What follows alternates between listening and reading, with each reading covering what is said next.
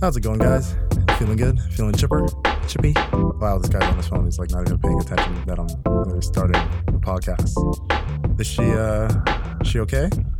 No, is she all right? Does she need your attention? You know I'm talking to you. Why are you ignoring me? Jason, you should answer him, man. No, I'm literally talking to you. Everybody's fine with me. You sure? Can we start? We can start. All right. Let's try this again. Hey, everyone, and welcome to this week's episode of the Don't Be Mad Podcast. You're joined here, as always, with one of your hosts, Matthew Rivera, a.k.a. at LeftyLucky_. Got my homie here. Jason, I'm checked out today, so I'm like, we're not going to say much because I'm getting on vacation in a few days. So, yo, this dude got a haircut. Checked out. You know, got the fade on the side, and he's been acting like life don't matter no more. Finally discovered that sponge for that curly top. He's got that, like, I'll be sure. Like, I'll be sure. What the fuck is wrong with you, dog? I'll be sure my ass. No, why don't you? He looks like he should have a toothpick in his mouth and start calling himself Love. Yeah, with, like, the sunglasses. Definitely. Oh, yeah, the sunglasses. He's looking a little P. Diddy-ish right now. Oh, he didn't show you even the little jacket? Oh, his swag's on point. Ready to do a little Diddy bop over here, you know? Last train to Paris. Oh, last boat to DR. Like, I'll be sure. The last boat to DR going down. Last boat to DR. Oh, man, speaking of Dominicans, you want to just jump right into the fat right away? Man, I would know. Fabulous is out here wilding, bro. I mean, when I originally heard the story, I think it was Friday night, I heard about the story, or Thursday, one of the two. But, just hearing about how he attacked his girl and then was, threatening the family, I was like, all right, this doesn't sound good at all, you know? And then, as details started coming out where it's, reported that he punched her, 7 times in the face, knocking out her teeth, and then was threatening, to the point of, it being, terroristic threats. He gave her that. He gave her that chip on her tooth. That's not funny. I don't see why you're laughing. Listen. It's so out of character for Fabulous. That's why I'm saying that. I don't think it's an out of character thing. I think it's just something that just first came to light now. Yeah, or at least to the public light. Yeah. Well, because when the video service and just watching the actions and watching the way he was going about it, you can always tell when something is a first-time emotional reaction where it's just, more crazy than methodic. Right, you almost seem, the victim seem almost shocked. Whereas, the way he was, yelling and the way he was talking and acting, it seemed as if, it was comfortable in nature for him. You know, which is, a weird analysis of it, just based on, watching the video, you know? But, I mean, for those that don't know, Fabulous attacked his girlfriend, Emily B., and I said, mother of two. Yeah, you know, mother of three, but he has 2 kids. Yeah, 2 kids with her, and then after attacking her, allegedly it's over guns that she had found in their home, and she basically had help from her family to get rid of. And when he found out that the guns had been taken away, he flipped out. So I mean, it's fucked. It's developing. And we'll obviously keep our ear to the story and see what else comes of it. But as of right now, it's not looking good for Fabulous at all, man. I don't like those terroristic threats charges. I think that's bullshit. I mean... Oh, man. You can't stick that on someone, though. Yeah, to me, it's just something like... Well, it wasn't terroristic. It was terrorizing. Not terroristic, terrorizing. Yeah. But I mean, if you're on the phone, threatening to kill people... That's a terrorizing act. You're literally on the phone. I don't think he meant it literally. Yeah, he didn't mean to punch her 7 times in the face. Come on. Nah. Really? No. I don't think he meant... You think he really meant he was going to take their lives? Dude, we got to take people at their word. I'm not going to hypothetically think... Like I said, it's a story that's way out of character Fabulous. I don't think it's way out of character. I'm not going to say it's out of character because... We really don't know his character. I'm just saying, this is the first time something like this, on this, especially this type of scale, has come out in terms of Fabulous. Usually, the only times we hear from him is when he's dropping a new verse or showing off a new jersey that he bought from, an old-school TV show, you know? The most we usually see of Fabulous is fashion-related things of, the way he's dressing and then a random song that comes out. So, I mean... if we're just looking at it from a public eyes perspective, yeah, it's out of character, but we don't really know Fabulous's character. But I mean, like, it just does not look good for him right now. We'll see how it goes, but good luck, Fabulous. We'll see how it happens. One of my favorite rappers of all time, though. Still thinking that. I won't go that far. Well, he is one of the best rappers. He is. I'll say I like his career. Yeah. I wouldn't say he's a top 10 rapper, like, we're seeing all time or of a generation. Of our generation. Of our generation, yeah, I could put him in the top 10, but if we're going all time... He won't be that far from top 10. He's probably like top 20 for sure. Yeah, top 20 for sure. Top 10, I wouldn't know. Top 20 for sure. I don't know. He dodged a bullet by not joining Bad Boy. That's a good thing. Like, the one thing about his career I can say, it's like his longevity. Like, that's one thing you can't take away from him. But at the same time, like, he's never been an artist where it's like, I hear he has a project coming out, I'm like counting down the days for it to come out. You know, probably not here in New York. I definitely. No, I'm strictly speaking for myself. Yeah. I definitely. Yeah, like definitely. I'm strictly speaking for myself. Definitely wait for, you know, like, I remember when the soul tapes used to be released on like. Oh man, I love the soul tapes. I still think Soul Tape 2 is my favorite one. And I waited up that night to get that download link, man. Fabulous is like a breath of fresh air. I think like he's dope. I know he has weird ways because, you know, he got exposed recently by that Selena Poor girl there, that girl who goes around claiming she fucked everybody. And which one? Okay. Which Instagram model is this now? She's the one who said she was pregnant with Offset's baby. Which is new. Believable. He has like 7 baby mamas. Whatever. But anyways, but like her, she got Fabulous recorded on FaceTime when she's offering him to suck his dick, and he's like, "Are you good at it?" Like, literally. Well, that's... I feel like you got to start asking that now after that China tape came out. Are you good at it? And she's like, well, you can see. And I mean, like, to know that you have a woman that's stuck by you, you know what I mean? It's not the first time he's done things wrong next to her. That's always going to happen. When you're a star and you're on the road, you I don't care what anyone says, you're always smashing a bitch. If you're a star on the road and you have that kind of money, you're always smashing. People thought Dwayne, Nipsey Hussle's out there smashing all these hoes when he's got Lauren London. Yeah. people thought Dwayne Wade he was a nice guy and everything. When we found out they were on a break. Yeah. Huh? Him and it wasn't like Gabrielle Union, they were on a break. He had a break baby on her. He didn't cheat. They were broken up at the time. Hey, I'm saying it's a break. They were broken up. He went out. He rolled the dice. LeBron never had none of these rumors. Yeah, right. If LeBron is hanging with Dwayne Wade, are you kidding me? It just hasn't come out. I remember a few years back there was one scare with an Instagram model, but it fizzled away quicker than fucking anything else. You know, Chris Bosh. There's a lot of people. I mean, poor Carmelo. You know, he got busted, but Carmelo was out here wilding. Carmelo was out here. Your wife is there showing her titties on TV. I mean, so what? She's acting. No, you can. Well, Chris Bosh. Well, no, Chris Bosh is doing anything. But acting on TV. Like, come on. But the thing is, the consensus is, was he okay with that? So that gives him a reason to while out. Hey, listen, once I saw Carmelo went into the parking lot after Kevin Garnett. You want to know something? You saw how quick he changed his ways when Lala started putting out all those photos where like her in a bikini or in them tight-ass dresses. And you know he was literally looking at his Instagram just like, damn, I might have fucked up.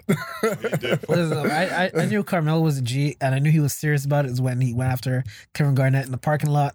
After he talked to analysis, but Kevin Garnett doesn't fight anyone. So yeah, like we all know it's been proven that Kevin Garnett is all bark, no bite, because the second anybody steps up to him, he doesn't want to swing. So. Yeah, but Carmelo's not a G. Let's not get it twisted. He backed away from Nate Robinson with that New York-Denver fight. Oh, when he did the back of some all backups? Yes. From one side of the court to right to the locker room. All the way to the locker room. He moonwalked all the way to the locker room. How tall is Carmelo? 6'8", 6'9"? 6'8", yeah.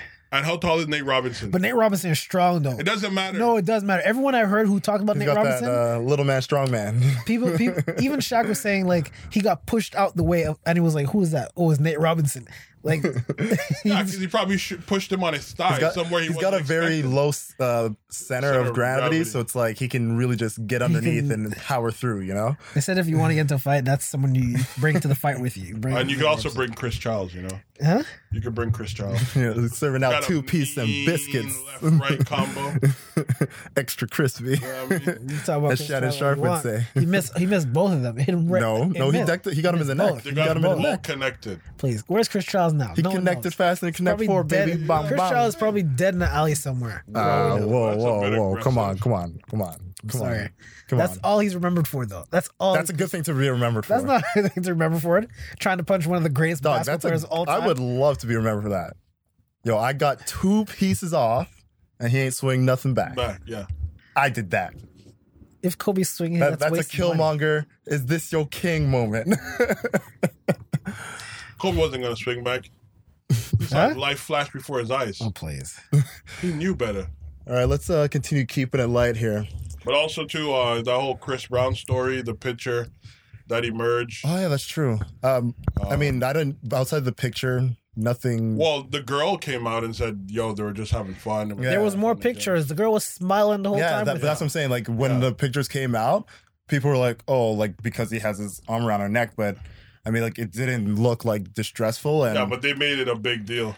Because of course. I mean, because it's Chris Brown. They want to find an excuse. It's Chris Brown. Even, like, when I saw it, I was just like, all right, like, this looks bad. Like, it doesn't look good. But, you know, but then when everybody who was there comes out and says, like, no, this was the situation. And, like, there's more pictures that come up. Because the first few pictures that came out were, like, the worst-looking ones. But when you see, like, the whole series of pictures, it's like, all right, yeah, like, it's not that. Like, someone's really just trying to, like... get a little rumor going to like... Pretty much. You know, it's like, whatever. But yeah, like, as I was saying, let's keep it light with some of the celebrity stuff that happened this week. So Tiffany Haddish had a nice little interview there where she was talking about how someone bit Beyonce's beautiful face. I'm so proud of Sanaa Lathan. She did ever since that Alien movie, she did the right thing. Proud of you, Sanaa Lathan. It was... of biting somebody's face. Well... It's still allegedly. It's her. It's her. They said it's her. And look, I was saying this. It's like, from what we know, like, Sanaa Lathan and Beyonce have been friends for a very long time. Yeah. And I was asking, like, all right, first off, someone bit Beyonce's face. I think it would be like if it was a legitimate bite, it would be a big issue. And then hearing that it was like Sanaa Lathan, I'm like, all right, well, like, what type of bite was it then? You know, is it just one of those, like, cute little, your cutie best friend nibble your face type shit? But also, too, like, it had to be someone she was comfortable with. And that, too, because, like, who's going to get close enough to Beyonce to put a mouth on Beyonce outside of, like, Jay Z and Blue? And Jay Z didn't knock the person out. Jay Z didn't do anything. Solange didn't knock the person out. Solange waiting in the elevator, like, wait till this bitch get in here. Hold my purse. But, like... And even, like, as, like, people were, like, speculating going on, I was thinking to myself, I'm like, I mean, if you got a chance to, like, give Beyonce a little bite on the cheek, I mean, I wouldn't be mad at that. And just a little nibble, you know, she always looks like she tastes very delicious. So, I mean, why not see if you could just get a little nibble out of there? Okay. All right. Yeah? Oh, you guys are looking at me like I'm fucking... like, what, you wouldn't try to give Beyonce a little bite? Maybe a kiss, but not a bite, bro. What kind of... Maybe a kiss. You know, you start a little foreplay. You know, you work it up. Yeah, but how am I working up to a bite? You started the bite. You set the tone early. It's called assault, my friend. Yeah. It's called assault. Okay, obviously, I'm talking everything with, like, this is consensual adults. And, yeah, it's, like, granted, the situation, like, is funny. Because, I mean... Think about it, like, biting Beyonce's face. That's such a random thing. Definitely a random thing to do. Hey, man, I just hope it was everything Sanaa Lathan thought it would be. Allegedly. She doesn't look that aggressive. Because, I mean, have you seen her lately? She cut her hair off. Something's wrong with her. Even, like, at one point, people were saying it was, like, Lena Dunham or Jennifer Lawrence. Like, there were so many random names that were popping up. Lena Dunham. Jesus Christ, calm down, bro. Beyonce needs a tetanus shot after that or some shit. Whoa. Jesus Christ. What's wrong with you? Lena Dunham, ugh. So aggressive today. Yeah. No, Lena Dunham is, ugh. She's annoying. Definitely need a vacation, Jason. She's annoying as hell. You were wilding, bro. No, but Lena Dunham next to wouldn't even be allowed 10 feet from Beyonce. Look, Lena Dunham's not my fave at all, but I mean, I don't know her relationship with Beyonce, so I'll leave that at that. All right, I don't know if you guys, since we've talked about him in the past, I figured let's bring him up. 6ix9ine was on The Breakfast Club, cleared the air. I don't know, did you guys watch the interview? Or? I just saw the Gary Owen stuff when Gary Owen copied him. Yeah, I saw that. That was hilarious. I saw some of the interview. I don't know who these new rappers are, 6ix9ine and stuff like that. And that's the thing, for me, it was hearing how much people were talking about the internet. I figured, let me check this guy out. I didn't really check his music before, outside of whatever crazy shit people were talking about. I didn't really know who he was. So it's all right, you're going to be in an interview on The Breakfast Club. This is your chance to just tell people who you are and what's real and what's fake. And I felt like after watching that interview, not that now I'm this kid is legit, he's a shit or whatever, but I just feel I got a better understanding of who he is and what he's been going through because, I've heard the pedophile rumors about him and he actually spoke about what had happened and why. Essentially, he had just pled guilty because he was a broke kid that was in front of prosecutors, and they were basically just throwing the numbers of you could go to jail for 10, 15 years. He's from New York? Yeah. And he pled guilty to being a pedophile because he was a kid? There's no way. There's absolutely no way. No, but when you hear the fact, that's what I'm saying. Story, after watching the interview, seeing what how he explained it. Yeah. I don't care what no one says. And no, but it's one of those things where we've heard the story before where it's you could be 17, 18 years old and you don't have money to hire your own lawyer. So the state provides you with one. And all those guys really do is just they want the process to go through quickly. Yeah. So they just say either you can plead guilty and you do this amount of time and have this many. So he's a registered sex offender then? No, he's not. No, that's the thing. Because when the whole process went through, they didn't charge him as an adult. Oh, no, you still can't carry that with you, though. That's the thing. That's not based on, and I'm just saying, based on his explanation, it was makes sense. Yeah, it's one of those things where we've heard it before. It's they just slap you with the numbers and say, oh, if we go to trial, it's either you take the plea deal, and you do 1 year in jail and then 2 years probation, or you could go to trial, end up guilty on all these other charges as well, and then you're going to be going away for 10, 15 years. So, being a broke kid who was scared out of his ass, he said, all right, I'll take the deal. And based on that, that's why he's not a registered sex offender. It was basically the system doing what the system does, gaming a poor kid who didn't understand the circumstances he was in. Damn. No, I mean, even, there's a couple of videos I checked out of his before, and he was talking about growing up, being Puerto Rican and Mexican, being bullied. Yeah. You know what I mean? People didn't like him. He wasn't rich. He had one shoes the whole school year. He was really golden depth into, his, where he, his upbringing. All I'm saying is, it gave me a deeper understanding of him and, not necessarily, a huge respect for him, but it's okay, now, I know your side of the things and, like I said, before, I'll take you at your word, that's how you presented it. This is the story. Unless something comes out that proves you're lying. All right. I got to just take that. And I feel the interview was a good look for him. But I also don't like the fact that, as a hip hop culture, as black people, as minorities, we're condoning this whole check-in thing. I don't agree with that. And Well, I don't even think it's a black culture thing. It's literally just a gang culture thing. Well, it's a gang culture for sure. And I mean, if you're going to go around parading yourself as a blood, as a gangster, and you're telling people, yo, test my gangster if you really have a problem with me. Yeah. If that, and Charlamagne was saying it himself, he's look, I don't want to see anything bad happen to you, but with the way you're going about, you're trolling, you're telling people to test you. Yeah, he was famous last words are, I can't get touched, and it's understandable. It's it's not a matter of me telling you this because I want you to get touched. It's me telling you this because people who have done what you're doing have gotten fucked over before, and I mean, apparently he did checked in. Oh, that's. I mean, they have recordings of him calling up and paying somebody money and. Which I mean, I wouldn't be surprised at that. I mean, if you're gonna be going around, but then he still got jumped at the airport. after doing all of that. Does it tell you? But apparently it wasn't even like LA people, because it happened in LAX, but it was like some people from Houston that attacked them. Oh, wow. Yeah, so it wasn't even like LA people. So you see, you know what that means? I mean, people are traveling just to mess up with him, and that's which is exactly what Charlamagne was saying. It's like people are traveling to mess up with this dude. Yeah, it's like Charlamagne was saying it straight up. It's like you're presenting yourself with this persona of like you're a blood, you're a gangster, and like you want people to test you. Well, eventually somebody will, you know. And it reminds me of the whole thing with Chief Keef and all them people was causing all that bunch of trouble from Chicago. And where's Chief Keef now? In jail. In jail because he's doing stupidness, and they'll catch you somehow. Yeah, if it's not mobs, if it's not the gangs, it's gonna be police that's gonna catch you. It's one of the two. If you keep acting that way. Well, I mean, but that's the thing. It's like that's the lifestyle you were in, and that's what'll happen. I don't know if Chief Keef is in jail. I know he moved out of Chicago though.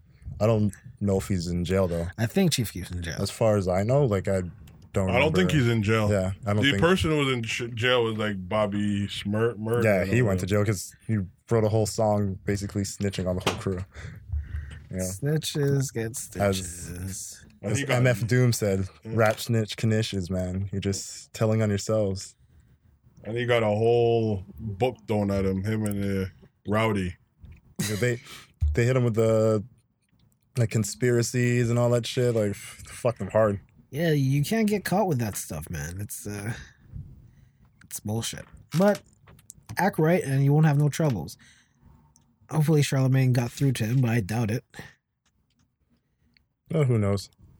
I mean, like I said, like the only thing I really looked at that interview was just like getting a better understanding of him, and I felt like I got that.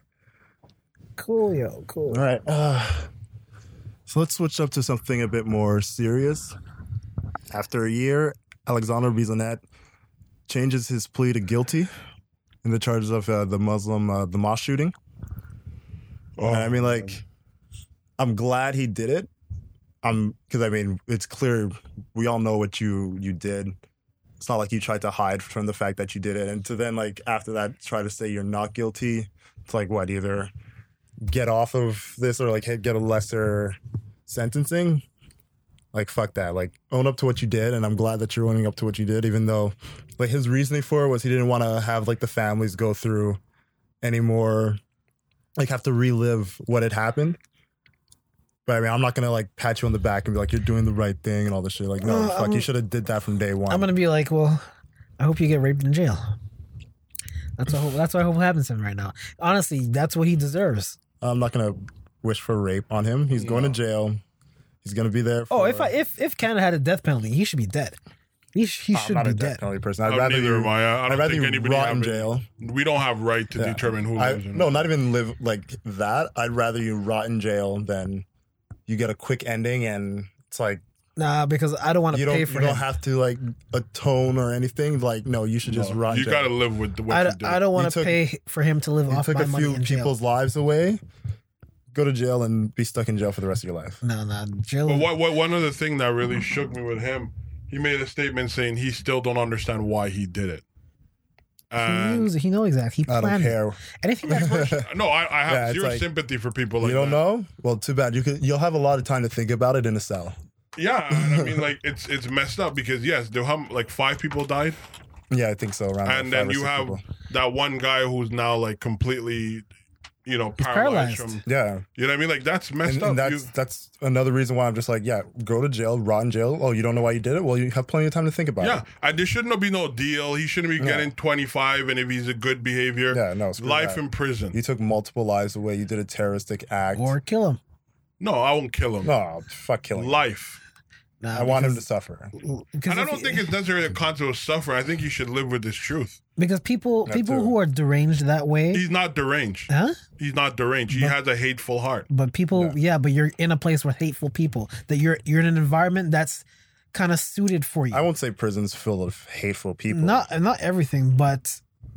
I'm not saying that everyone in prison is innocent, but not everyone in prison is innocent. No, but that's what I'm saying. To say like he's going to a place with a bunch of people with hateful hearts, I wouldn't say that. I'm saying is, let me phrase that better. He's going to a place that his sort of behavior is more understandable than him being outside in the public. Absolutely not. No, it's not, like you're saying he's going to go into a place where like other people are going to sit him down and be like, I understand why you did that. Don't worry about it, buddy. It's not that bad. Like, no, like that's not what he's gonna find in jail. I think he's gonna find a lot of hard time with, like, dealing with people because he attacked somebody on the basis of their religious belief and practice. Yeah.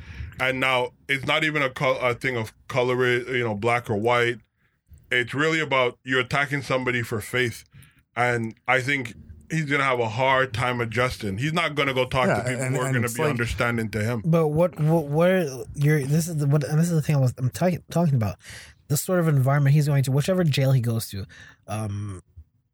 there's more people like him in there, in jail. There's more people. I'm being serious. There's more people like him in jail than there is outside of jail. So yes, he's going to jail, is going to have a hard time, everything. But there are going to be people who's going to be like, I understand you. They don't have to like him. They don't have to like him or does whatever he does, but they're going to understand him better than, like, say for me, you, or Matt or anything like that. They're going to understand him better in there. And he's going to be in an environment where people, not necessarily like-minded people, but a lot more people who have either similar or other distinct. What, they're going to empathize with his actions? Not empathize, but they'll be more understanding of his actions. That's what I'm trying to say. I don't know. I just feel bad because it's like nowadays you have to ask yourself, was I doing something wrong? You know what I mean? These guys went to pray, they went to fellowship, and something bad happened. It's just hateful people, man. Yeah, and it's that's it's why ridiculous. you need to look around your surroundings, see who's around you. Probably that person you keep staring at you could be some deranged person. I don't think he's deranged. I don't like to use that word. Huh? I think he's sound-minded. No, I think he knew exactly. He's not deranged. Deranged, like, gave him an excuse. He knew exactly. No, I didn't say it was crazy. You don't have to be crazy and deranged. It's not the same thing. Deranged means, like, he's disturbed, and deranged doesn't mean crazy. Crazy is like you're really out of your mind, stuff like that. That's the excuse they use on TV to say, "Oh, he was crazy. He wasn't in his right mind." So you're saying he was disturbed, huh? I'm saying there's something wrong with him, and it doesn't mean that you're not capable of thinking in a rational way.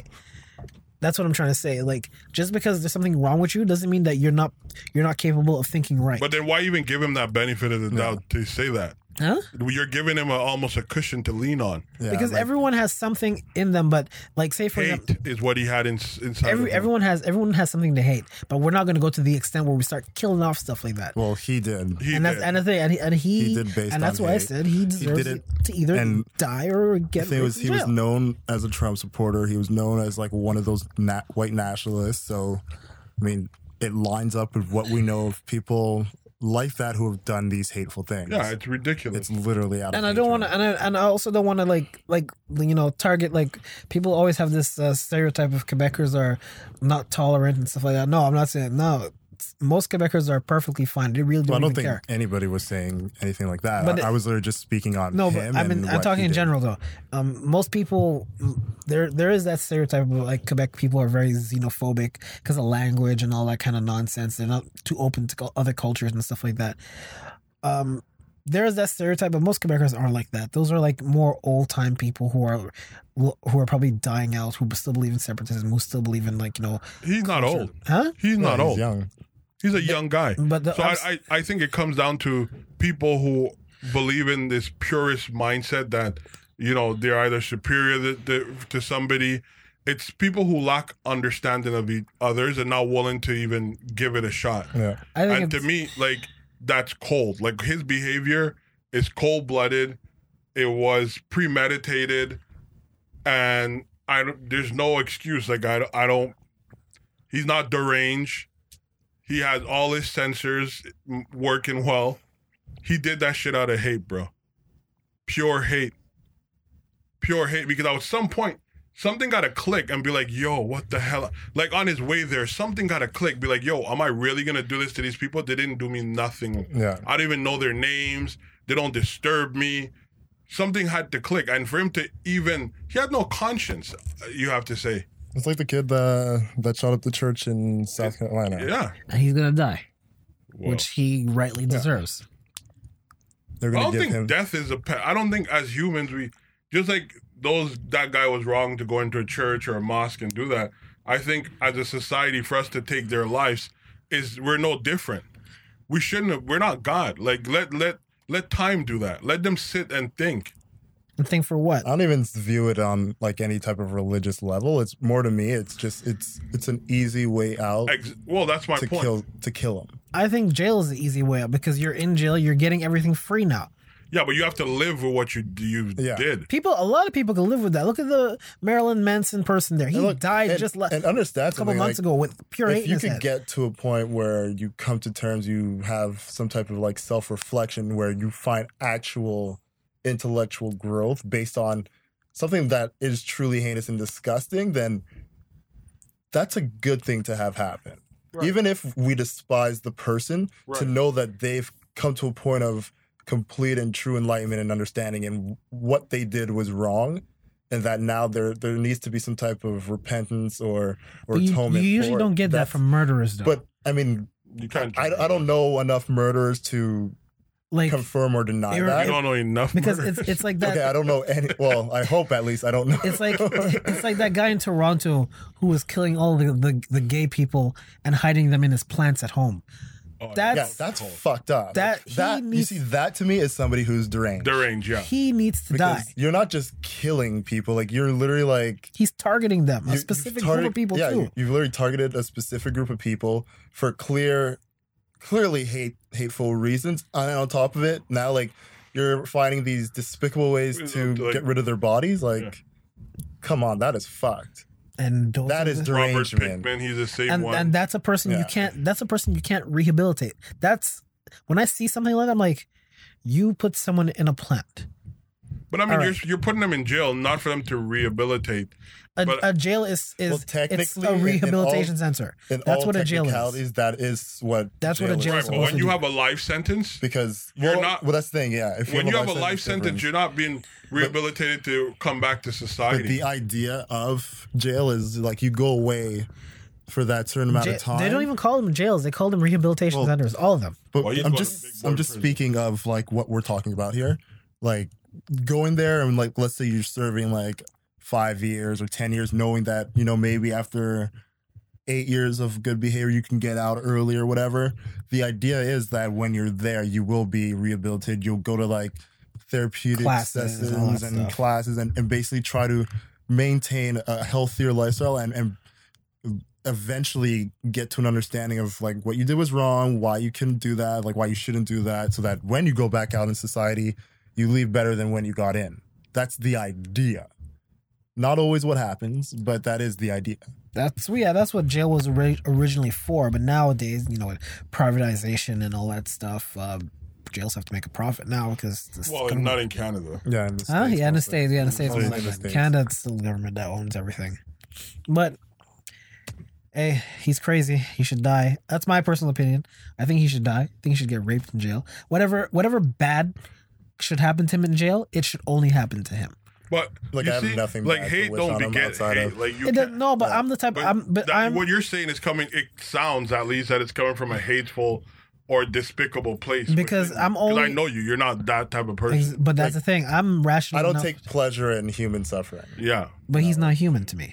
For you to kill people and he's a human who did something fairly disgusting. Yeah. But I don't take pleasure in his suffering because he made people suffer. I'm the mindset is you don't deserve, for someone who's been given white, privileged, who's been given everything in the world, to do this to people who just went to pray, who had no, they just there, a lot of them just there to make a living, who come from different countries. For you to do that, you don't deserve anything. You don't deserve sympathy. You don't deserve good health.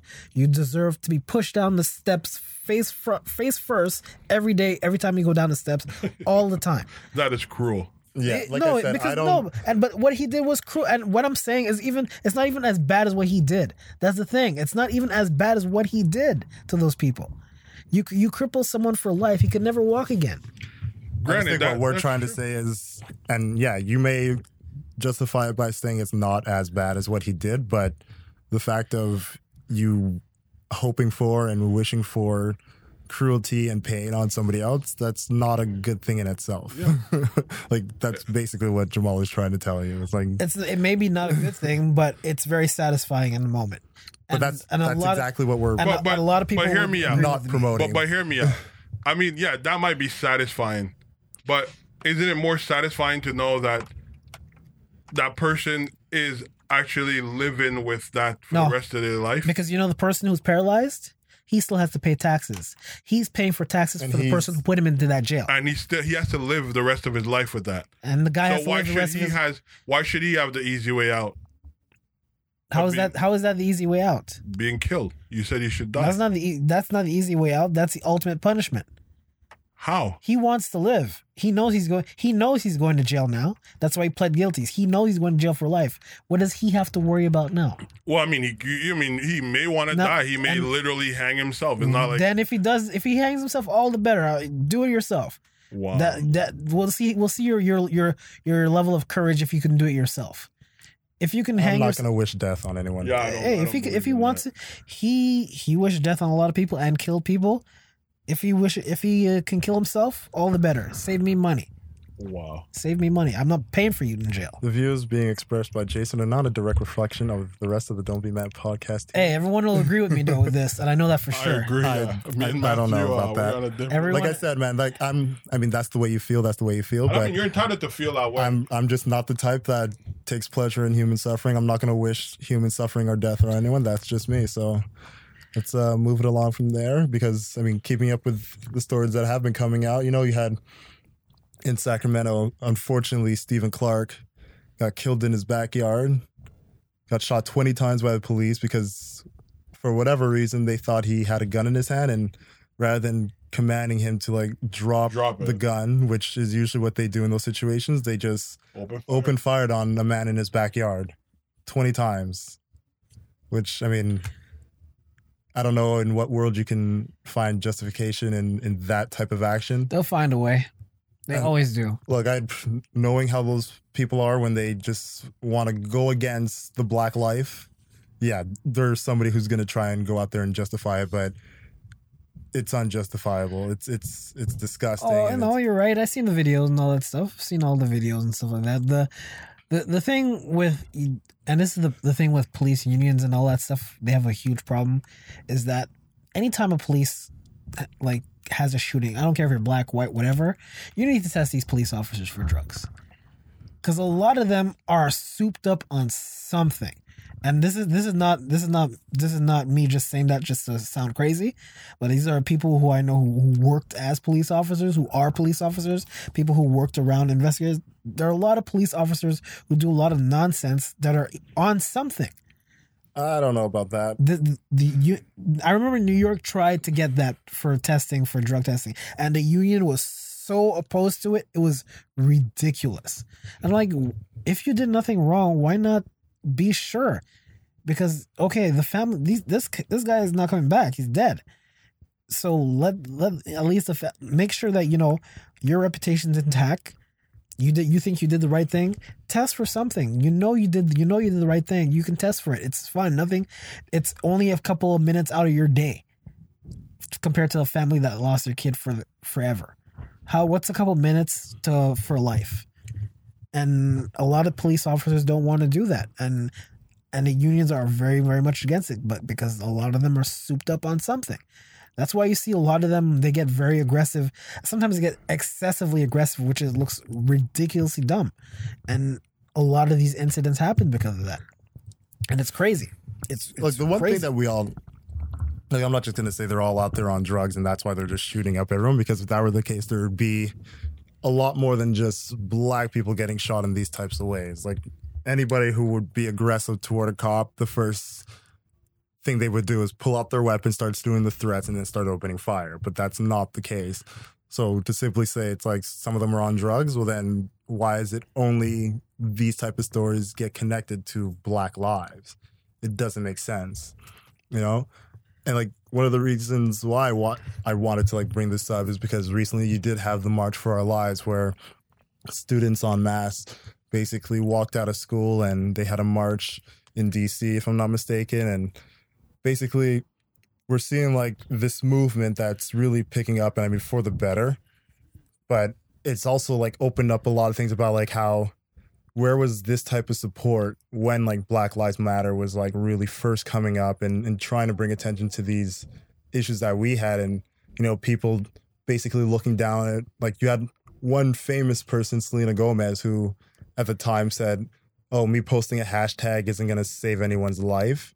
But then you have her in the March for Our Lives. Like, she writes the hashtag March for Our Lives on one of her arms, and then on the other arm, she writes not just the hashtag.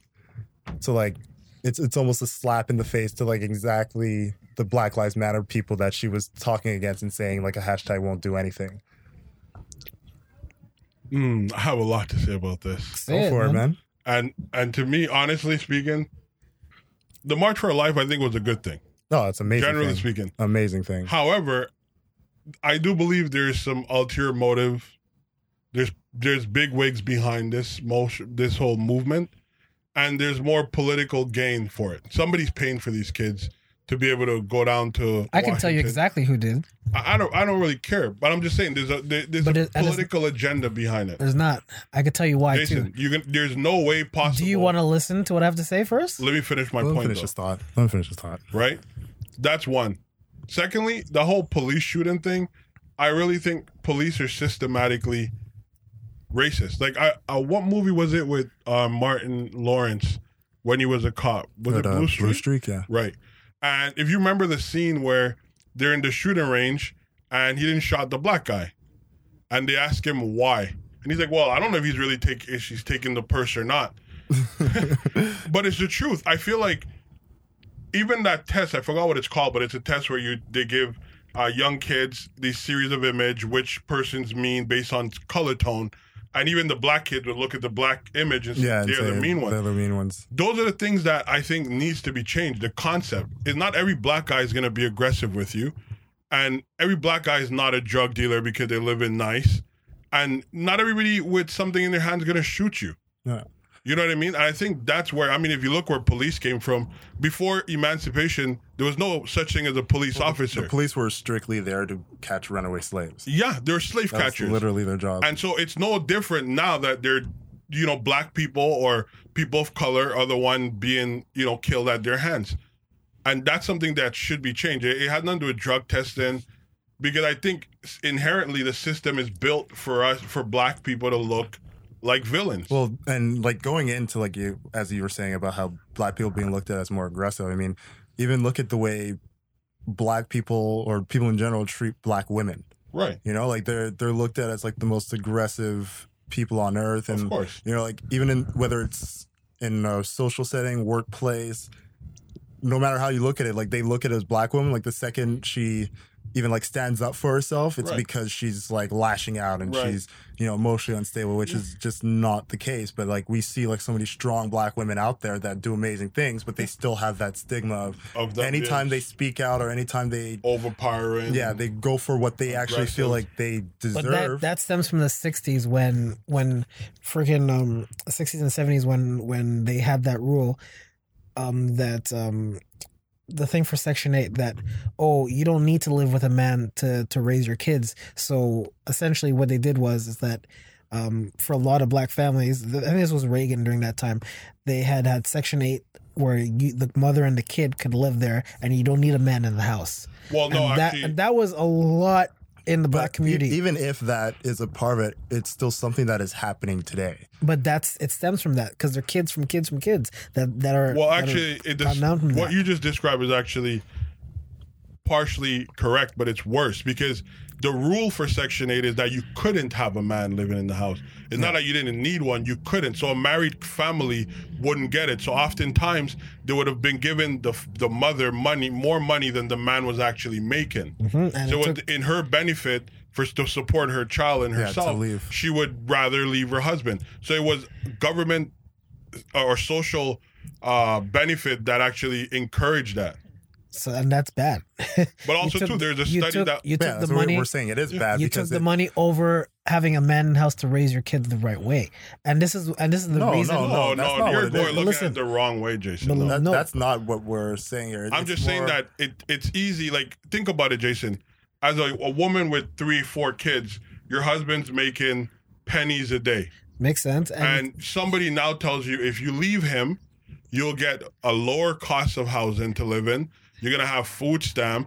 You're going to have all basically these things that's going to benefit you. But what are you losing without the kid? The thing is, like, it's the thing that you're looking at is as if like they're just turning their back on their husbands. No, that's not what it is. I'm going more deep. And I understand where you're talking about, like, yeah, you need like the father in the house, but it would be an understanding to, yes, you go live in that place because they will give our children everything they need. Yeah. And the man would like find a place or stay in the place that he's at and keep working.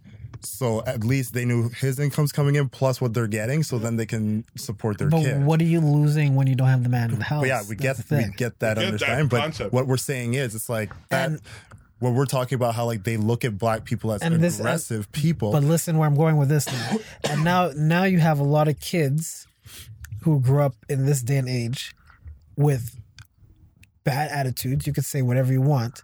A lot of kids with bad attitudes. We always say it on TV. How come all these kids are on the streets by themselves? But is that a death sentence, though? It's not a death sentence, but it's an explanation of what's going on and what's causing it. No, but it's a death sentence for black and colored kids, colored children. But you put them in that situation. That's my point. You're putting them in a situation, and you're asking them to figure out the situation. Wait. Hold on one second. Because we were talking about how black people are viewed as aggressive people. So I don't understand how like the housing situation is why people look at black people aggressively. Because there's like, can you make that correlation so we can either continue this topic or move on? All right, well, what's the stigma when they have for women and stuff? Oh, I don't need a man. That's what they always say for black women, right? Isn't it more than that? It's more than just that. But that's the part way of that it. Society looks at any black woman who stands up for herself or is an independent or is somebody who's successful, they look at them like they're an aggressive person too, like they're a danger. But it stems from that housing thing. I'm telling you, that's. Well, that's I think when you look at the social structure, you would have the white male as being the leader. Right under that will be the white female, and if black men are at the bottom of the totem pole and men are above women, where's black women? Black women are on the absolute bottom. So that's something you have to look at. But not only that, like I think. It's bad when, like, there was this test that they did around Tamar's Rice murder. Yeah. And he was, what, 13, 12? 12 years old. 12 years old. And in police eye, a lot of 12-year-old male look like they're 20, 21. So even if I look at you as a 12-year-old boy, and in my head, you're 21, my approach to you is a lot different. I'm going to be more aggressive. Yeah. You know what I mean? And that's something, why when you look at a white male... and he's 21, you treat him like, you know, a child. But when you look at a child that's black or of color, you treat him like a grown man. Yeah, like Michael Brown. Like that was the situation where like they said he was a big menacing guy who was very aggressive and made a cop fear for his own life, you know, when you literally killed him executioner style. You know, and like saying how like you charged him and reached for his gun. I think it's a systematic issue that needs to be fixed within. And you shouldn't be, you know, even, okay, fine. They don't shoot to bring the person to submission. It's always shoot to kill. Yeah. I mean, it's just looking at the different levels of the way they view us because, I mean, you have the Black Lives Matter protests that as they went on, peaceful protests, black people in the streets with white people as well. Like right. It wasn't just blacks, but every time there was any type of Black Lives Matter protests going on, they would bring out police in riot gears, they would bring out tanks. Like, they really went above and beyond to make it look as if the people that are going to these walks and these protests are aggressive individuals who are going to destroy your neighborhood, right. Which wasn't the truth. You know, and thankfully for all the people who would be walking in those protests with their phones, recording everything, and even the media that would record it from within the walks would always have the same thing going on where the cops were the first ones to attack, the first one to throw tear gas. Yep. And it was like every single time where we would hear on one news radio, like, oh, Black Lives Matter riot gets violent. It's you're watching the videos, whether it's Snapchat, Instagram, YouTube, you know, Facebook Live of people being like, we've literally been here peacefully walking and now they're yelling at us to leave and they're basically bringing out the riot gear, and it's just this look of like anything connected black is aggressive because you have the March for Our Lives, and it's happening in multiple places, and no one's stopping it.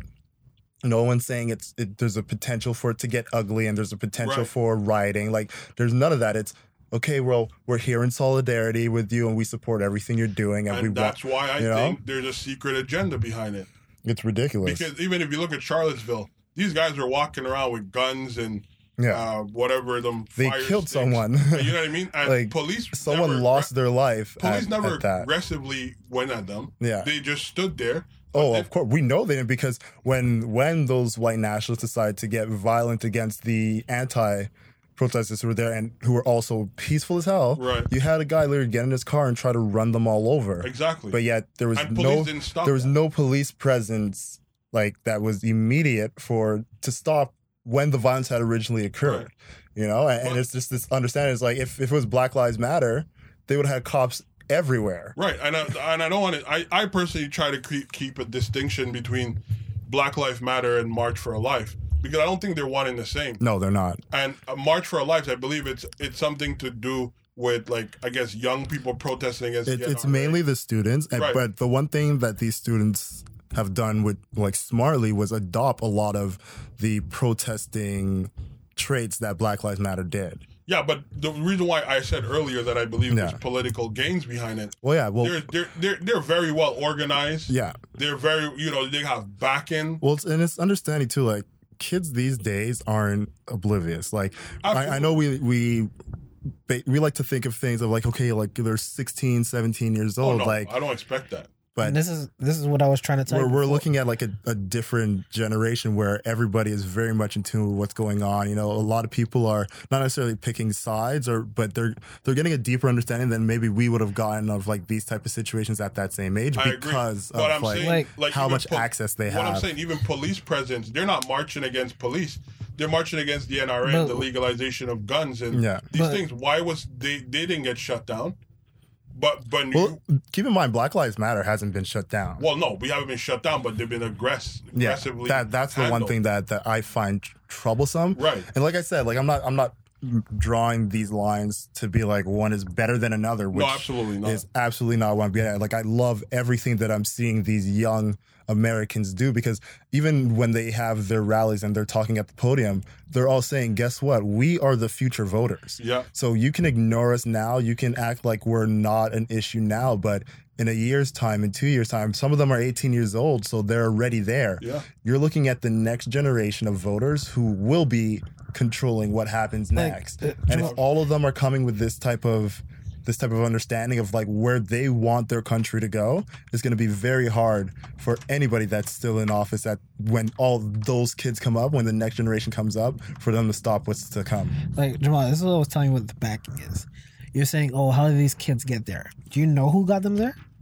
No, did you do your research to find out how they get there? No, but explain. I could tell you. It was Robert Kraft who took his plane to get these kids there. And Robert Kraft is a Republican, a friend of Trump.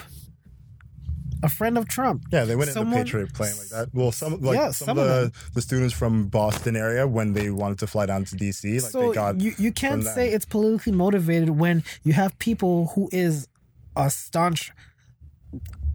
We know Trump is pro-NRA, all that stuff. You can't say it's politically motivated when you have people who support him, yet they're coming out of their own pocket. This thing is very political. Yeah, it's not political. The March for Our Lives is very political. It has nothing to do. I mean, even from right after the Parkland shooting happening, and they were having town halls in Florida. Yeah, I saw. And, you have your Congress representative Mark Rubio there. It's like, this is very political. This isn't just a conversation being had. Like, they are literally kicking down the doors to get to those ears that need to hear what they're saying. And no, it's very political. Everyone hear what they're saying, but it's not going to change, because there's too many people that are getting as much as I say, yeah, whatever you're doing is perfect, fine. You can beat the NRA. There's two ways to beat the NRA. There's actually one way to beat the NRA. Just say to every black person in Chicago, you know what? You guys should sign up for an NRA membership. Watch how quick that thing is going to get shut down. Understand something, though. It's like the NRA isn't made for us. There you go. Like, and by us, I mean... You're right, like, it's not made for us. Black people are, like, minorities in general. But you can still apply for it. And yeah, they 100%. Don't. You can. Like, and you can apply for it, but, like... The issue right now, it's not simply NRA. It's the fact that it's we know who the NRA is paying to lobby for them. And even if you pay them and you lobby them, if the next generation coming up is looking at the list of people that are under the NRA's payroll, and they say these are the people we will not vote for. Yeah. And the numbers are overwhelmingly stacked in this next generation of people to be against something like that. Mm. Because you're looking at a bunch of kids that are literally like, I'm afraid to go to school because I don't know if I'm going to walk out of there alive. I don't know if I'm going to be entering literally a kill zone. You know, and like that's the idea that these children have. Like you have that 11-year-old girl who, black girl who went on the podium and spoke, and it's you're looking at an 11-year-old worry for her safety and her life. And a lot of the solutions that are coming up is, all right, well, we're training teachers to use guns, or every room is going to have a big barrel with rocks in it. So if a gunman comes into the room, we can all shoot rocks in him. It's like, why are we trying to find ways around it when now this generation is looking like, you don't care about our lives and our safety if these are the solutions you think are going to save our lives? I'm of the mindset is you can vote for whatever you can, but these people have a lot of money backing behind them, especially gun lobbies. And the thing with a gun lobby like NRA, any lobby group, whatever, regardless, gun lobby, anything else, the way you beat something like that is to have enough of the people that they don't want in it. So, for example, we know Trump's a billionaire. Well, before he was president, mad money and everything like that. Trump tried to buy a football team back in the day, the Buffalo Bills. The Buffalo Bills, yeah. Every single owner said, hell no. Even the ones that are even... he had more money than he said, like, fuck you, we're not bringing you here. And just like that, he's not in it. If they don't want you somewhere, they're going to do everything in their power to either stop you from getting there, or they're going to give it up altogether. Okay, I hear what you're saying. And this is the thing we were talking about last week too, with the Steph Curry and LeBron want to buy the football team for And Diddy want to buy the football team for the Panthers. Right. As much as it would be good for Diddy and Steph Curry to get that team, they're not going to get it. And it's the same reason why Vincent Mann's trying to get the Panthers too. He started the XFL thing. People think, the protest thing. No, that's not it. He's doing the XFL thing because he wants the Panthers. Because if they're saying, okay, owners could say, oh, we want you to have this, just stop the XFL. Because you're going to take away money from our brand. He's going to stop it 1 second and get it by his hometown team. There's always motives to something, and the best way to, I wouldn't say necessarily play their game, but you need to play above. You need to be two steps ahead of them. Like NRA, like I said, get a bunch of black people to sign up for NRA. Watch how quickly that thing is going to change. I'm telling you this right now. Yeah, but I understand what you're saying. Yeah, but I understand that, but what we're seeing is that they're not trying to... What they're essentially saying is all the people that you have in Congress that you believe will lobby for you, and if we see that you're on their payroll, we will not vote for. That is their idea. It's not a matter of let's join them and make them change. It's either you break away from this or you won't be empowered. The thing is, there's too many of the regular people that want but the these thing people is, there. That's the thing. And like you're looking at it where it's a matter of, look, if the voting numbers come together and you see all these NRA-paid congressional people are literally no longer in their seats, then you're going to notice like things will change. Can't happen though. That's the thing. And there's too many. I can't say can't. It's more a matter of we have to wait and see because... Like, it's going to take a couple of decades before that happened, though. It'll be a couple of decades. No, I really think the next line of voters will be the litmus test for it, because you got to think it's every 4 years, right? So then, like, in the 4 years that come up, you're going to have those 16-year-olds that come in, and then on top of that, the next 4 years after that, like, those two next, like, cycles of voters that'll be coming in of age will be a very big tell of, like, what's going to happen. There'll be three, right? Because the 18-years who are still in high school. Yeah, currently 18, and then the 4 years after. Be the 16-year-old goal. Essentially, I'm just saying, like, you have, like, these ones now, and especially, like, because they're the most affected by it. Like, they're the most, like, immediate in time to the situation happening, so they will very much be like the most important one. I think that's putting too much. That's putting too much. I'm not saying it's a bad thing, but I think it's putting too much of a trust in those people to vote for that which will be good if they do. Well, look, it can't be simply a trust thing. It's more of a wait and see thing, because you have all these students who you're seeing, like, want a presence of safety. Of course. And they want to know when they leave their house to go to school, they don't have to worry about another gunman coming in and taking their lives. Like, of course. And if for anybody, that's going to be a very paramount thing. If you know this is a building that I go to on a daily basis, I probably spend more time in school than you do at home, yeah. You know, because you're there in the morning till the afternoon, and like sometimes you do extracurricular activities, so you're there even a few more hours after that. I think that's a little bit wishful thinking for the States. But not even in Canada, I can see that happening. I have an 18-year-old, but what I'm saying is, but hold on, it's like you believe it's something that just it's wishful thinking, but we're seeing it happen. Like it's not even something that I'm like it's a hypothetical. Like, no, we're seeing what the next generation wants, and we're seeing them come out in droves. Like it's not like a light little 300 people came out today, which is like beautiful. No, it's like hundreds of thousands of people across the nation, all in their own cities. Because I remember there was a march in New York. The one in DC was like the biggest one, obviously, because that's where Congress is. West Coast. They had they had in LA, they had in Philly, I believe they had in Miami as well, obviously because it's Florida. All those places you just named are places where it's very liberal, not conservative. Yeah. I'm talking about where the biggest Florida's very conservative. Huh? But yeah, not that much. Florida's they're a red fiscal state. Conservative, but Florida's not a red but state. not socially conservative at all. But my point is, like, I have an 18-year-old nephew, and when they had the shooting in Maryland, which wasn't at his school, but they let them out early. And his question to us was like, why do people have guns? Yeah. An 18-year-old kid. You know a lot of kids are asking that question. Yeah, why would you want to go to hurt people that you go to school with? Yeah.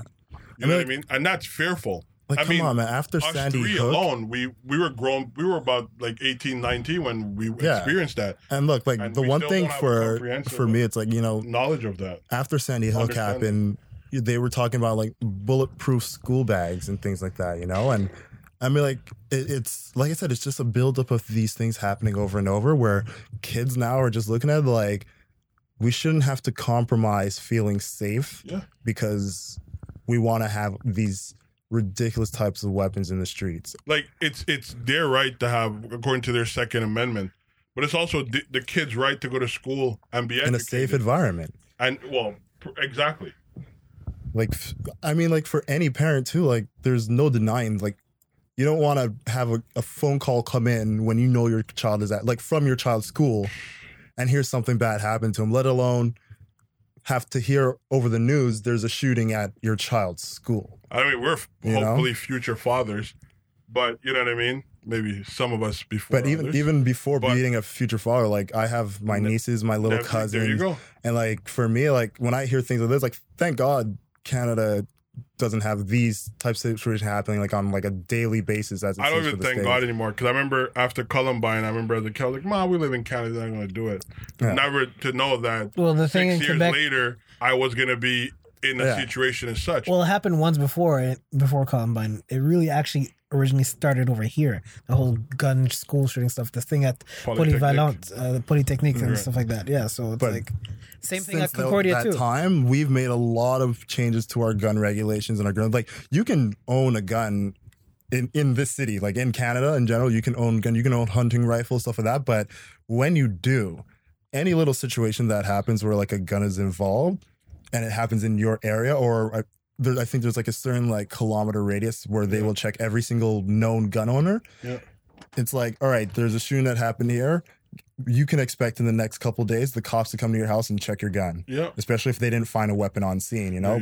And even sometimes, even if they did, they'll still come and check. Or they'll randomly show up and be like, all right, we want to make sure the gun is in this room, the bullets are in that room, and they're locked and secured. Yeah. Especially if you have children in the house, they will check you like randomly, just like surprise inspection, because they know you have a gun in the house with children. So the laws for Canada is a lot more stricter, and they enforce them a lot heavier than in the US. I mean, there was video of like a 15-year-old kid going to like one of those gun rallies, and we were just buying a rifle.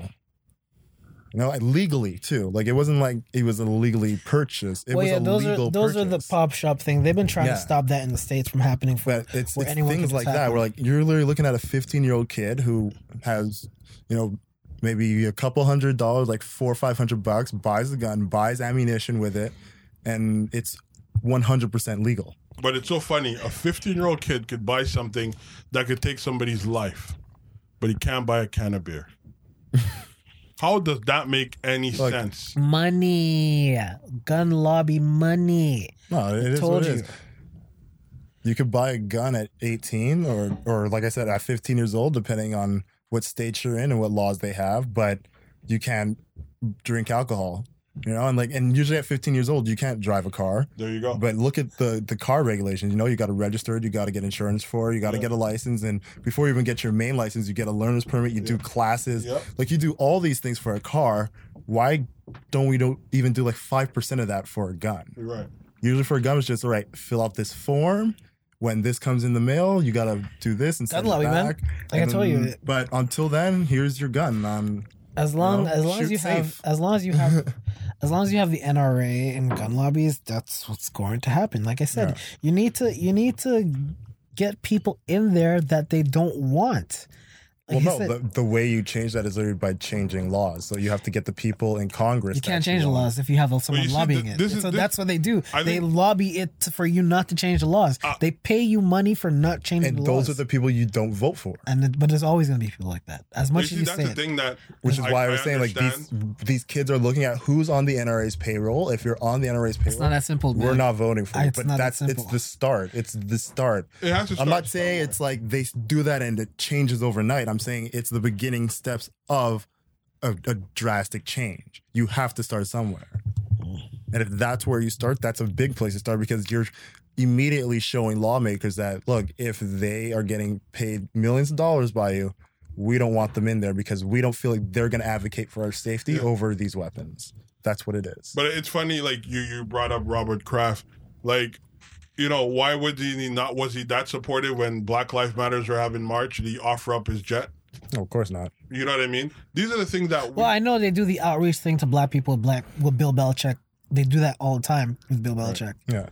But that's more of like an NFL policy. Of like they No. This is its foundation. I'm not talking about... But that's what I mean. Like, it's still... It's part of like... team relationship, because everybody on the team has to have a certain amount of hours of charity work done, which is why there's a lot of athletes that have foundations that they donate.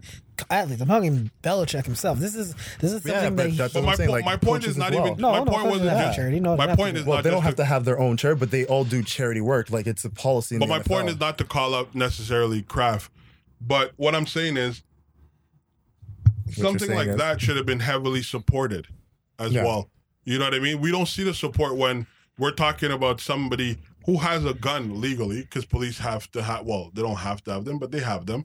And they're going around at will, doing whatever they want, and they're getting off. And we don't see politicians supporting that. We don't see that. You know what I mean? Him, even if you as you mentioned, he's a Republican and he's a Trump supporter. You have to remember, people know him as the owner of the Patriots football team. Yeah. It's money. He's not there because, but he's not making money off of it.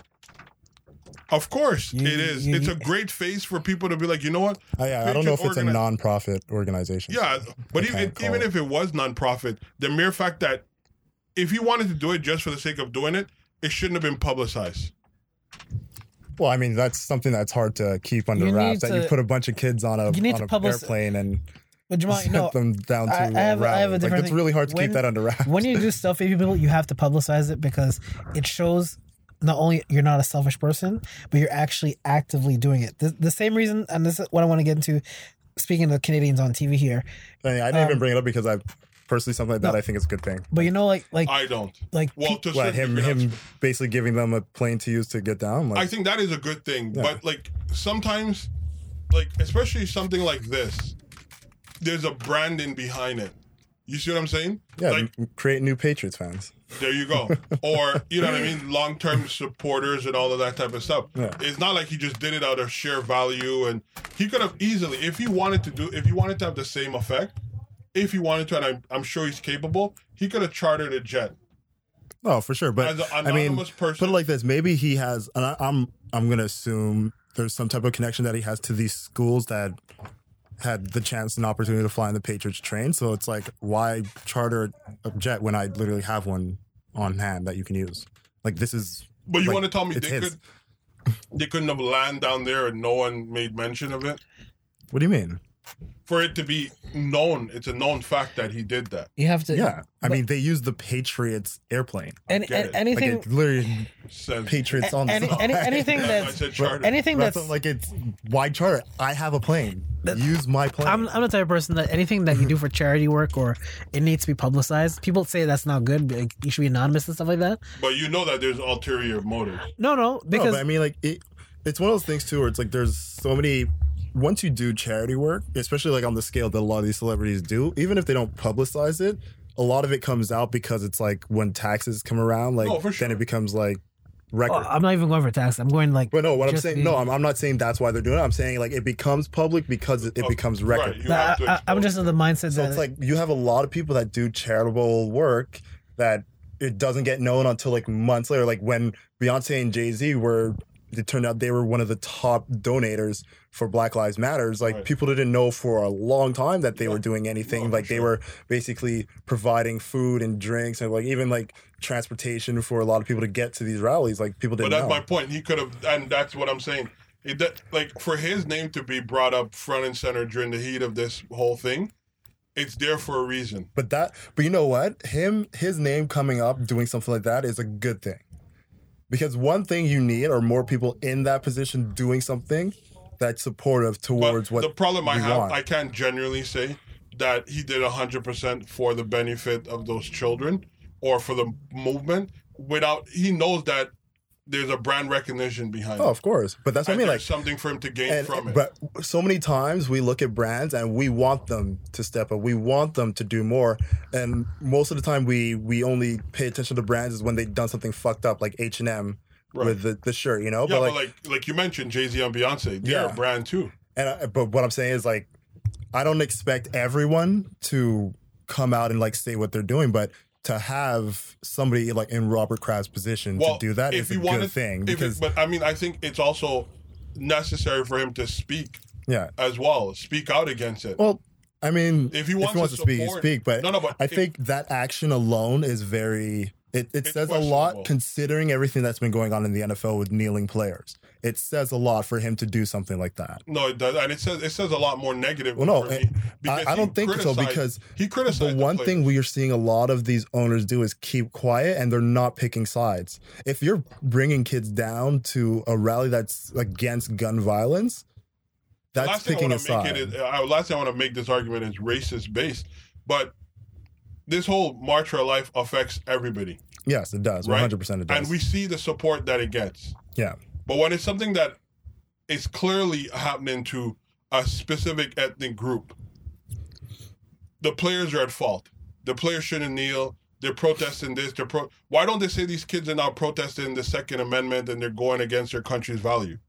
These are the problems I have. Look, and I'm not arguing with that. It's a bad thing, right? I'm doing 100% not arguing with that whatsoever. But what I'm saying is it says a lot for somebody in his position to do something like that. And it would have said more if he kneeled as well. But well, you know what? I was of the type where I wasn't mad at players or people who didn't kneel the same way I wasn't mad at anybody who decided to kneel because at the end of the day, your right is your right. You can choose to kneel or you can choose to stand. Right. I'm not saying the only otherwise. Thing that ever bothered me about that whole situation is how they completely changed the narration of what we knew was clearly spoken of as this is why I'm doing something. And for that alone, that is what was ridiculous about the backlash that came to any player who decided to kneel, namely Colin Kaepernick. And Michael Bennett. Is his name Bennett? Yeah. Well, him and his brother. Yeah, but I mean, Michael Bennett now he's with the Eagles organization, so I mean, we'll see what ends up with him. But we know he has that trial in Houston, which I think is a giant crock of shit. He's gonna be fine. Yeah, I think it's really just like they're going after him to go after him, but there's nothing they have. But him and his brother, I find they're very vocal people. Yeah, well, and that could be a problem. They'll be fine. They'll be fine. Anyways, I say we hit some 30 seconds of Trump. All right. 30 seconds of who? Trump. Do 30 seconds to Trump. Well, this is a story connected. Like we all know Stormy Daniels had her 60 Minutes interview. I don't know if you guys checked that out. No, I didn't. I don't have Dude, come on. I gave you the list. You could have at least checked like a snippet of it. Nah, it's cool. I saw it. Well, one thing we will say, he apparently likes to get spanked with a magazine with his own face on it. Why am I not surprised? He's just a big man child. That's all he is. You know what he is? He's Joffrey from Game of Thrones. No, Joffrey was a piece of shit. What's the difference? Joffrey would not have been bending over and getting spanked. That's for damn sure. But knowing that Trump basically folded like a fucking rag when he was spoken down to by a beautiful woman in his eyes was fucking hilarious. It's like when Tyrion keeps slapping Joffrey. And he starts acting. This whole alleged affair happened while he was married to that woman. Right? Yep. Yeah. But I mean, apparently... He was like comparing her to like his daughter Ivanka and like comparing and like other times like not wanting to talk about Melania at all and shit like that. It was like fucking weird. Bro, you know like the shit story dad was saying. I was like, yo, people who sleep with their daughters. Yeah, he definitely would be that type. Because he did say if they did. He's made it his daughter, very clear he is sexually attracted to his own daughter. So he probably slept with her already. I'm not going to say he slept with his daughter. I'm not going to say he didn't either, but I'm just saying. Like, that's a bit much. I'm just saying, you know, that Stormy Daniels interview came out. And I mean, it confirmed a lot of things I already suspected of Trump, where it's just, he's a narcissist. Very much so. You know, like he clearly he has a type, which is anyone who looks remotely like his daughter, which is kind of gross. Disturbing. Very, very disturbing. You know, and that, you know, we already knew he's a bit of a piece of shit. So there's your 30 seconds of Trump. Thanks, Stormy Daniels. Anything else you guys want to add? Nah. Not at all. You look so fucking dead, Jason. Like, what the fuck? You had a long night. People can't see my face on this, so what are you talking about? Dude, got his haircut and just... Turned out to be like... His ancientness went up, you know? I was like... He's got that fuckboy swag on him right now. Definitely. What? You look like Sammy Sosa before you... Like, I feel like you just got, like, a horrible Yo Ma line lined up for the next chick you decide to catcall. It's Dipset, bitch. Hey, Yo Ma. Yeah, you Ma. You Ma in the leggings and the fucking Uggs over there, like Ma. I'm fucking from Brooklyn, Dodge. Where are my Tims? Shit, I'm not from Brooklyn, Seth. You say A a lot, don't you? Yeah. Hey. That's straight up Harlem. That's not Brooklyn. What? Tims? Hey, Ma. No, you're Hey Ma. That's your Harlem influence. Hey Ma? You do a lot of shoulders when you... You still call him Uncle Cam? When you're in the mood. No, you just do a lot of shoulders before you get to the point. You used to call Cameron Uncle Cam, bro. That's how bad it was. It was all in the family, man. Dipset was the shit, man. They still are the shit. I don't care what no one says. I'm not going to lie. Dipset music... No, I fuck with Dipset. We've had this conversation out here before. The summer has to start off with a good Dipset record. All right. Is there anything else? Anything... Sports world, nothing. Though I will say a nice happy birthday to my nieces, the little twins, turning 7. I hope I got that right. Yeah, they're turning 7. Let's say they're turning 7. Today. It's their birthday. That's dope. Yeah, we're going to have a nice little birthday party for them. They're great kids. They're Aries. They're great kids. Bunch of kids running around. It's gonna be great kids. They're going to be grown up to be something great. Of course. Yes. I'm going to make them like little killers. That's what's going to happen. I don't think it's appropriate for you to say that after the competition we just had. Okay. Not like that. We're like, they're just going to be the greatest, most confident, independent girls in the world. Take zero fucks from anyone. Run up, get done up. That's what my nieces are going to be like. Plus, I just want to have like one of them on each side when I'm walking around, just to be like, no one's going to fuck with me because they're here. You know, put them in MMA and shit. You're trying to build yourself a little military group. Yeah. Let's get a House of Fighters. Militia. A nice little House of Fighters, you know? One of them, like, specializes in Muay Thai. The other one, Jiu-Jitsu. And you're just specializing in what? Then, like, the littlest one, I'll turn into, like, a ninja. She'll, like, bouncing off the walls and, like, running on ceilings. Just watches way too much anime. More than me now. Well, because I want my nieces to be self-sufficient, hard-bodied, grown women. Apparently living in the... freaking Naruto universe too. Walking on walls and stuff. Jesus. I didn't say walking on walls. I said bouncing off the walls. I said bouncing off the walls. Jeez. Have a little fun, Jason. Oh my God. You must be life of the party. I am. Every time you walk into a room. He's saving his energy for Wednesday. He just brightens up any room he walks into. Well, hopefully brighten up the room down there. Insatiable burst of universal energy he puts into people. Yes. The only rule we should be worried about, you know, should be splashing paint all over that.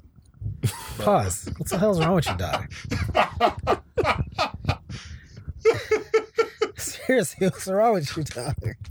It's funny because only us three knew exactly what we were talking about, but it's just... We've been talking on this for 2-3 weeks now. I think everyone knows what we're talking about now. Oh, no. We didn't record anything on the podcast about this. Nothing at all. Nothing at all. All right. Nothing at all. Well, have a nice vacation, though, bro. I know. Have a good vacation. No, I said vacation. Luckily for you, there is no X that's going to be showing up on that beach, but... Yet. Well, we don't know. No. Just don't bring your tablet down. That's all I say. Ding. All right, we should wrap it up. Yeah, we should. I got to start preparing. Like, I got to bring a table upstairs for my sister so I can have a little spot for the kids to eat and play on. So, all right. So let's wrap it up. Yeah, man, go for it. Go for it. Lead it off. So everyone, thank you again for joining. We really do appreciate you guys listening to us every week. It means a lot to us when you can hear our little rants and little thoughts. You guys are like family now. Like we just, even though we don't see many of your faces, we know there's love and respect there. So if you guys can, we would love if you can. Anything that you subscribe to, especially iTunes, if you can subscribe, if it's the first time you're listening, subscribe, rate us. Go on the Facebook at share. Don't Be Mad Podcast on Facebook. Like the page. I think I'm going to create a new group page because the one we just have is the regular page. Right. But I'm going to have a group one where we can actually build the community up and people want to talk and all that kind of nonsense there. So I'll put all that stuff there. And same thing for Instagram and Twitter. Don't Be Mad Pod for Instagram and Twitter. Just search us there and you follow us. I'll follow back. Make that a point because everyone, you know, everyone's trying to come up and everyone's trying to get noticed. Why not help? Except if it's bullshit. Maybe just because we want to communicate with you guys because it's not. You know, it's nice to hear from you guys every now and then to like see if we're bringing up things that you guys like. That's what direct message is for. They can do that. No, because people are feeling themselves. But yeah, if please do that. You could find me personally at JJNBA, and that's the same thing on Instagram and Twitter. And Matt. I'm at LeftyLucky_ on Twitter, and Matt Scorpio. Hey, dude, let me finish my tags. Your names are too long. Let me finish my tags, all right? And Matt Scorpio on Instagram, so you can guys link up on there and follow each other and have a good time. Jamal, where can they find you? Well, I mean, you know me. I'm not the social media guy. You can find him in NDG. Yeah, find me on my phone at work. Oh, you're giving out your phone number now? If you already have it, that's it. If you don't have it, there's a reason. Alrighty. But it was a good one, man. All right. Stay up, stay positive. Yeah. And enjoy the week. Now let me mentally prepare myself to be around 20 to 30 kids. That's going to be fun. It's okay. You're the 31st child. There you go. You're a big kid, Matt. You know that. You're so funny. You got all the jokes. You turn Asian all of a sudden, dog. Turn Asian all of a sudden. I know. All right. So, everyone, take care, and we wish you all a good Easter. Easter Monday. Religious? Huh? You're religious now? Zombie Jesus is on the way. Zombie Jesus. I'm not religious, but there's people who listen to who are religious. I still respect people.